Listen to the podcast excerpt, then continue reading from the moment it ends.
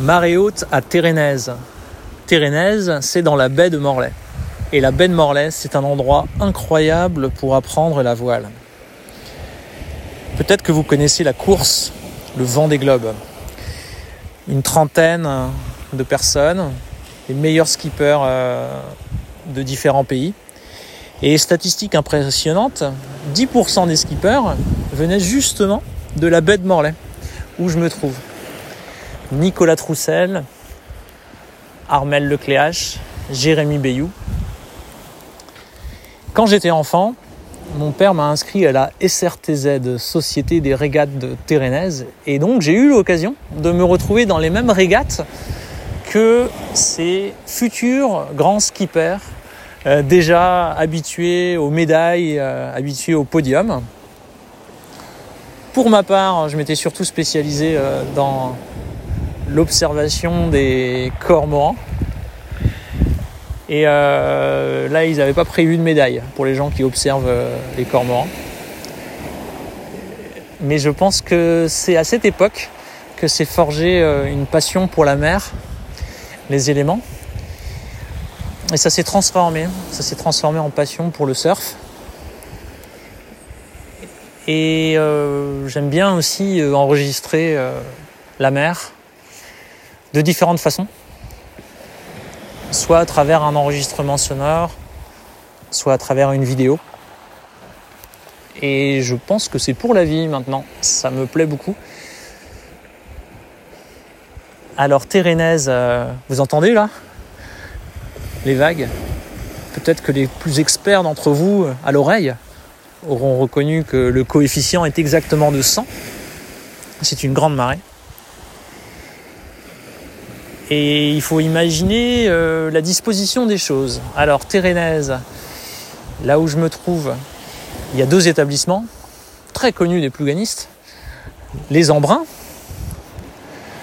idéal pour une crêpe, pour une galette.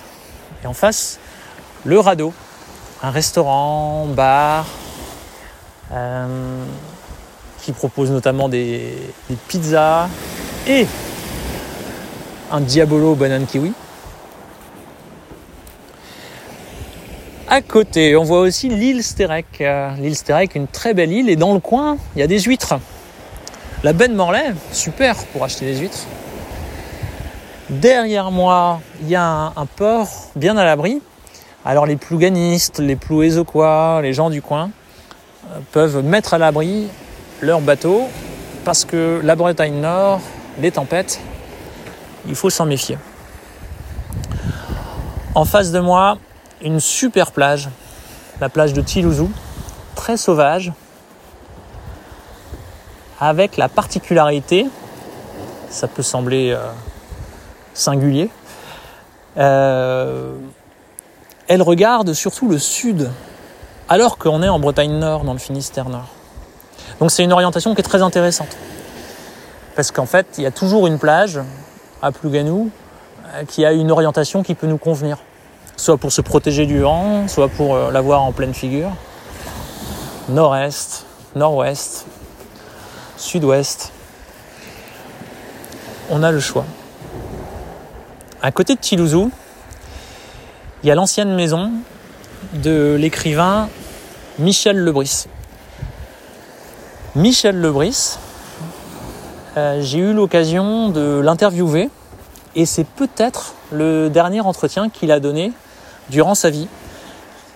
Euh, quelques mois après cet entretien, il est décédé et euh, on avait parlé justement de l'école de Kérénot. L'école de Kérénot, c'est une école maternelle, primaire. C'est l'école de mes copains et moi. Et je voulais le faire parler de cette école-là. J'essaye de, de, rassembler un maximum de témoignages d'anciens élèves parce que ça donne de la force à cette école de parler des parcours. Des parcours ayant pour case départ l'école de Kérénot. Et il a justement donné son nom, enfin le conseil municipal a choisi de renommer l'école de Kérénot École de Kérénot Michel Lebris.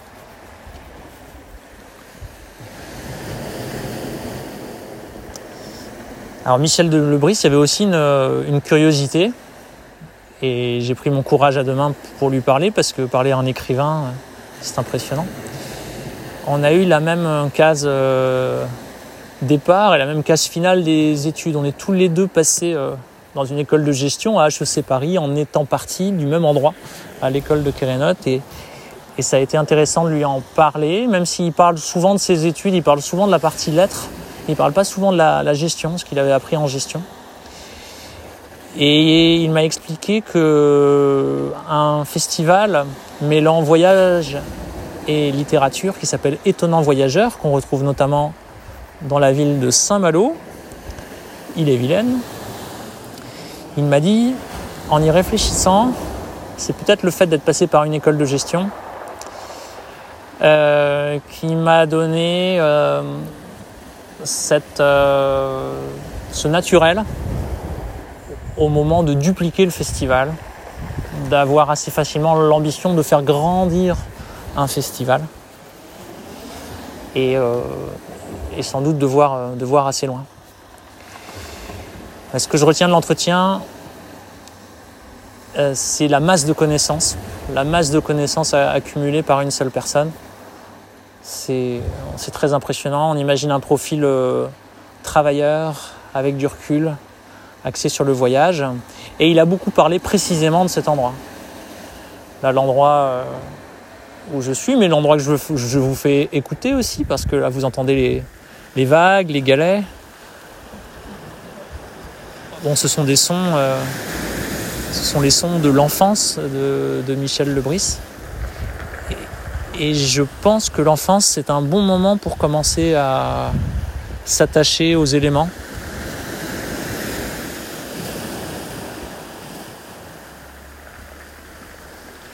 Donc il parlait de cet endroit. Je crois que c'est la pointe du Forte, juste en face de moi. Il parlait justement de, cet endroit, de Térénèse, du radeau, des conversations dans les cafés.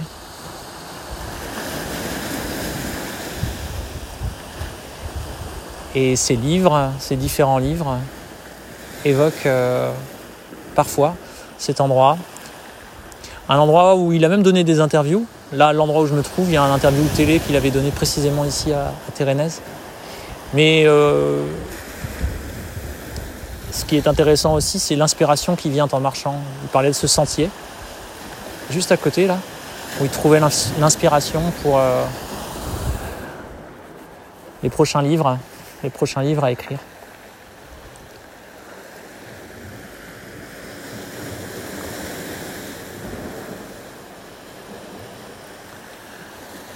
La journée est en train de se terminer.